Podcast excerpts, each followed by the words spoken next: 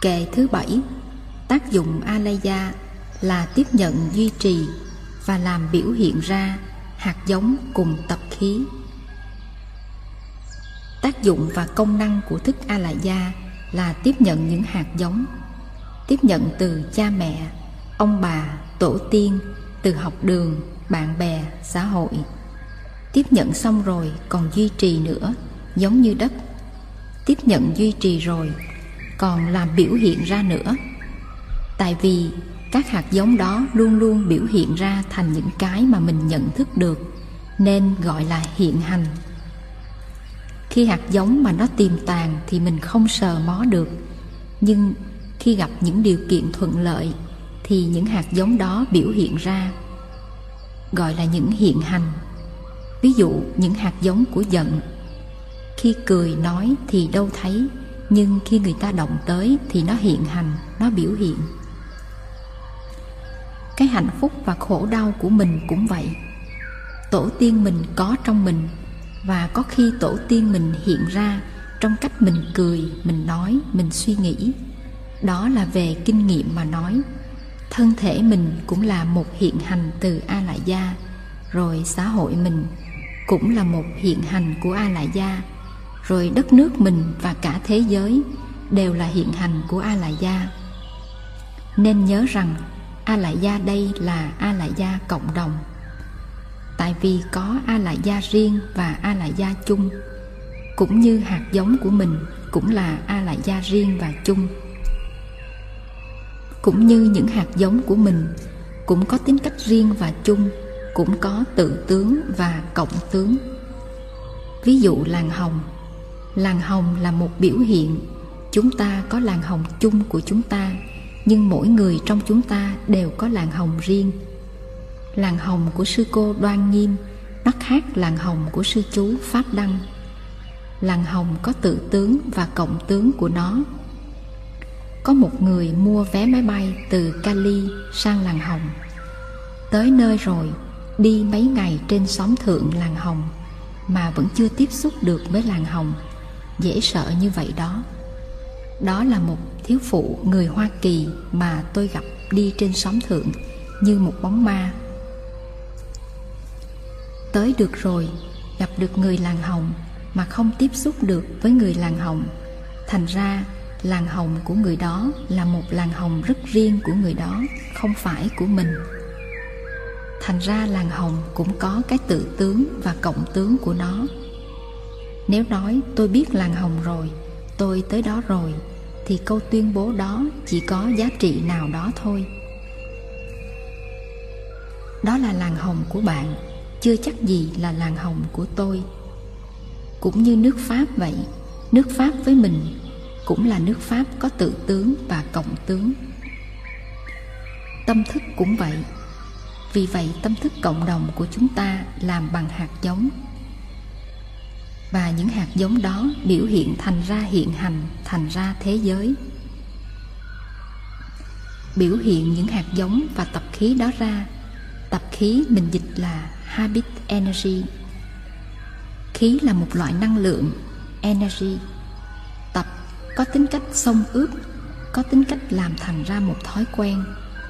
Ngựa theo lối cũ, có những thói quen cũ ngàn đời, có những thói quen mới tu tập là làm ra những thói quen, tập khí mới. Ví dụ, thói quen cũng là mỗi khi nghe người ta nói câu nào thì mình nhăn mặt. Không muốn nhăn mặt cũng cứ nhăn. Bây giờ muốn có thói quen mới là khi nghe câu nào không vừa ý thì mình thở. Ban đầu chưa phải là thói quen, từ từ rồi sẽ có tập khí quen làm như vậy. Không làm không được như là đánh răng vậy. Người mới tập đánh răng trước khi đi ngủ thì hay quên rất khó làm. Nhưng từ từ thành tập khí rồi thì trước khi đi ngủ mà không đánh răng sẽ rất khó chịu. Khi mình cầm tờ giấy và mình cuốn lại, thì khi mình thả tờ giấy ra, nó vẫn cuốn lại. Nó thành tập khí rồi, nó không chịu thẳng lại như xưa nữa. Mùa hè thỉnh thoảng có con ruồi nó tới đậu đúng gò má mình. Mình xua nó đi, nó bay một vòng, rồi lại đậu trúng chỗ cũ. Nó có tập khí rồi. Chúng ta cũng vậy. Chúng ta có rất nhiều tập khí. Muốn biết tập khí của ta thì chỉ có một cách thôi, đó là chánh niệm. Khi có chánh niệm, ta nhận ra tập khí chúng ta và chúng ta mỉm cười.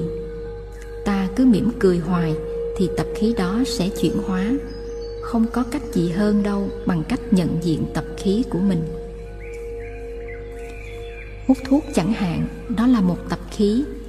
Một khi đã thành tập khí rồi, thì chúng ta không bỏ được. Phương pháp hay nhất để bỏ tập khí là khi hút thuốc, thì mình biết rằng mình hút thuốc. Mà cái biết của mình cho thấy sự hút thuốc đó liên hệ tới phổi của mình, và phổi của mình liên hệ tới những người mình thương những người trông cậy vào mình. Và nếu mình bị ung thư phổi thì tội nghiệp cho họ. Không phải là tội nghiệp cho mình, mà thôi mà còn tội nghiệp cho họ. Thành ra mình giữ gìn cho mình, mà cũng là giữ gìn cho những người mình thương. Giữ gìn cho tôi và giữ gìn cho anh. Chánh niệm thường cho mình những cái thấy như vậy. Khi uống rượu cũng vậy, đó là một tập khí. Mỗi khi buồn thì cần chén rượu để quên, dần già nó thành thói quen. Thành ra, khi mà thực tập chánh niệm quen rồi, thì mỗi khi cầm chén rượu lên, mình sẽ nói, tôi đang uống rượu và biết rằng tôi đang uống rượu. Và càng ngày cái thấy càng sâu, thì cái thấy rằng uống rượu nó đang tàn phá mình và tàn phá những người đang trông cậy vào mình. Hạnh phúc cũng là tập khí ví dụ mình đi thiền hành mà thấy an lạc. Ban đầu mình cố để được an lạc, ráng an lạc. Lúc đó là tại mình tu chưa giỏi. Đến khi đi thiền hành thì tự nhiên mình thấy an lạc, không cần cố gắng chi cả. Mỗi khi đi thiền hành là đi mà không hấp tấp, đi mà hưởng sự an lạc của từng bước chân. Cái này phải tập dần dần mới thành thói quen ban đầu khi mới về làng, thấy ai cũng đi thông thả cả. Mình đi hấp tấp như bị ma đuổi thì coi nó không được. Mình chỉ muốn coi cho nó được thôi. Nhưng từ từ thành thói quen, mình nếm được sự khỏe khoắn thì mình mới tự nhủ, đi đâu mà vội mà vàng? Cho vấp phải đá, cho quàng phải dây.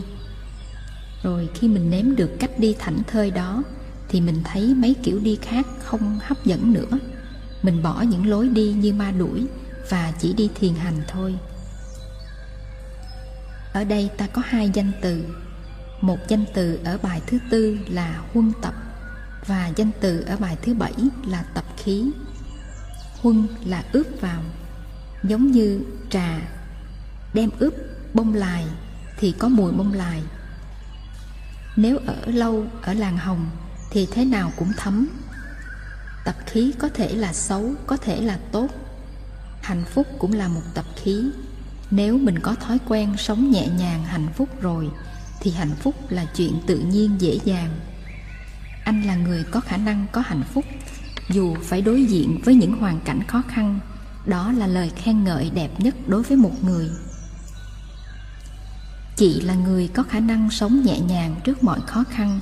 Đó là lời khen ngợi. Đó là vấn đề tập khí do công phu tu tập thực hiện. Cho tới bây giờ chúng ta chỉ mới học về cái chức năng đầu tiên của tâm thức thôi. Đó là chức năng a lại gia tàn thức.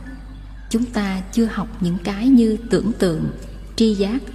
Nó có liên hệ tới thức thứ sáu, thức thứ bảy và các thức đầu.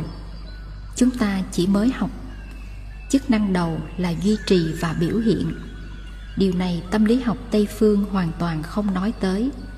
Không nói tới sự tiếp nhận, duy trì và làm biểu hiện những hạt giống.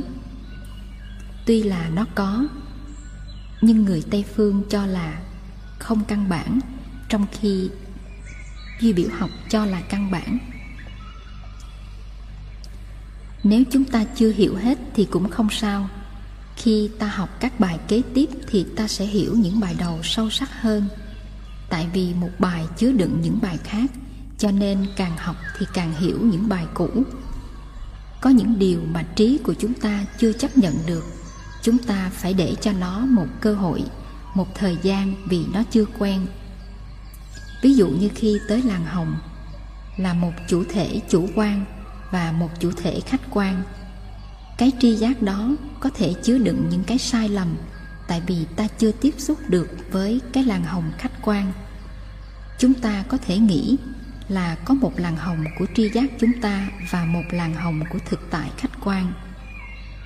Về làng hồng mà một ngày nào đó, ta sẽ nắm được cái thực tại khách quan của làng hồng. Bây giờ đây, ta chỉ có một hình ảnh của làng hồng do tâm thức chủ quan chúng ta tạo ra thôi. Chúng ta nghĩ như vậy, nhưng ta không biết rằng cái làng hồng mà ta nghĩ là thực tại khách quan, nó cũng do tâm thức ta tạo ra thôi. Tâm thức cá nhân và tâm thức cộng đồng. Điều đó có thể chúng ta chưa hiểu. Ta nên biết rằng cái tàn thức của ta, nó có tàn thức cá nhân và tàn thức cộng đồng. Ta biết như vậy. Ta biết rằng làng hồng này hay nước pháp này nó do tâm thức cá nhân và tâm thức cộng đồng tạo tác ra. Nhưng ta vẫn nghĩ rằng tâm thức là một chuyện. Nó có phải là cái gì ở ngoài tâm thức và căn cứ trên đó ta mới có hình ảnh của làng hồng? Dù hình ảnh đó là hình ảnh của tâm thức cá nhân hay tâm thức cộng đồng. Điều đó là điều mà từ từ ta sẽ thấy khi ta đi sâu vào trong duy biểu học. Nhưng mà ít nhất ta phải mở lòng chúng ta ra để chúng ta thấy rõ ràng rằng chúng ta chưa thấy. Chúng ta mới bắt đầu học là tâm thức có hai loại, tâm thức cá nhân và tâm thức cộng đồng. Nhưng mà cái thấy và cái hiểu của chúng ta về tâm thức cộng đồng nó còn sơ khởi lắm. Ta thường hay bị ám ảnh là cái thực thể khách quan bên ngoài và cái nhận thức chủ quan của chúng ta.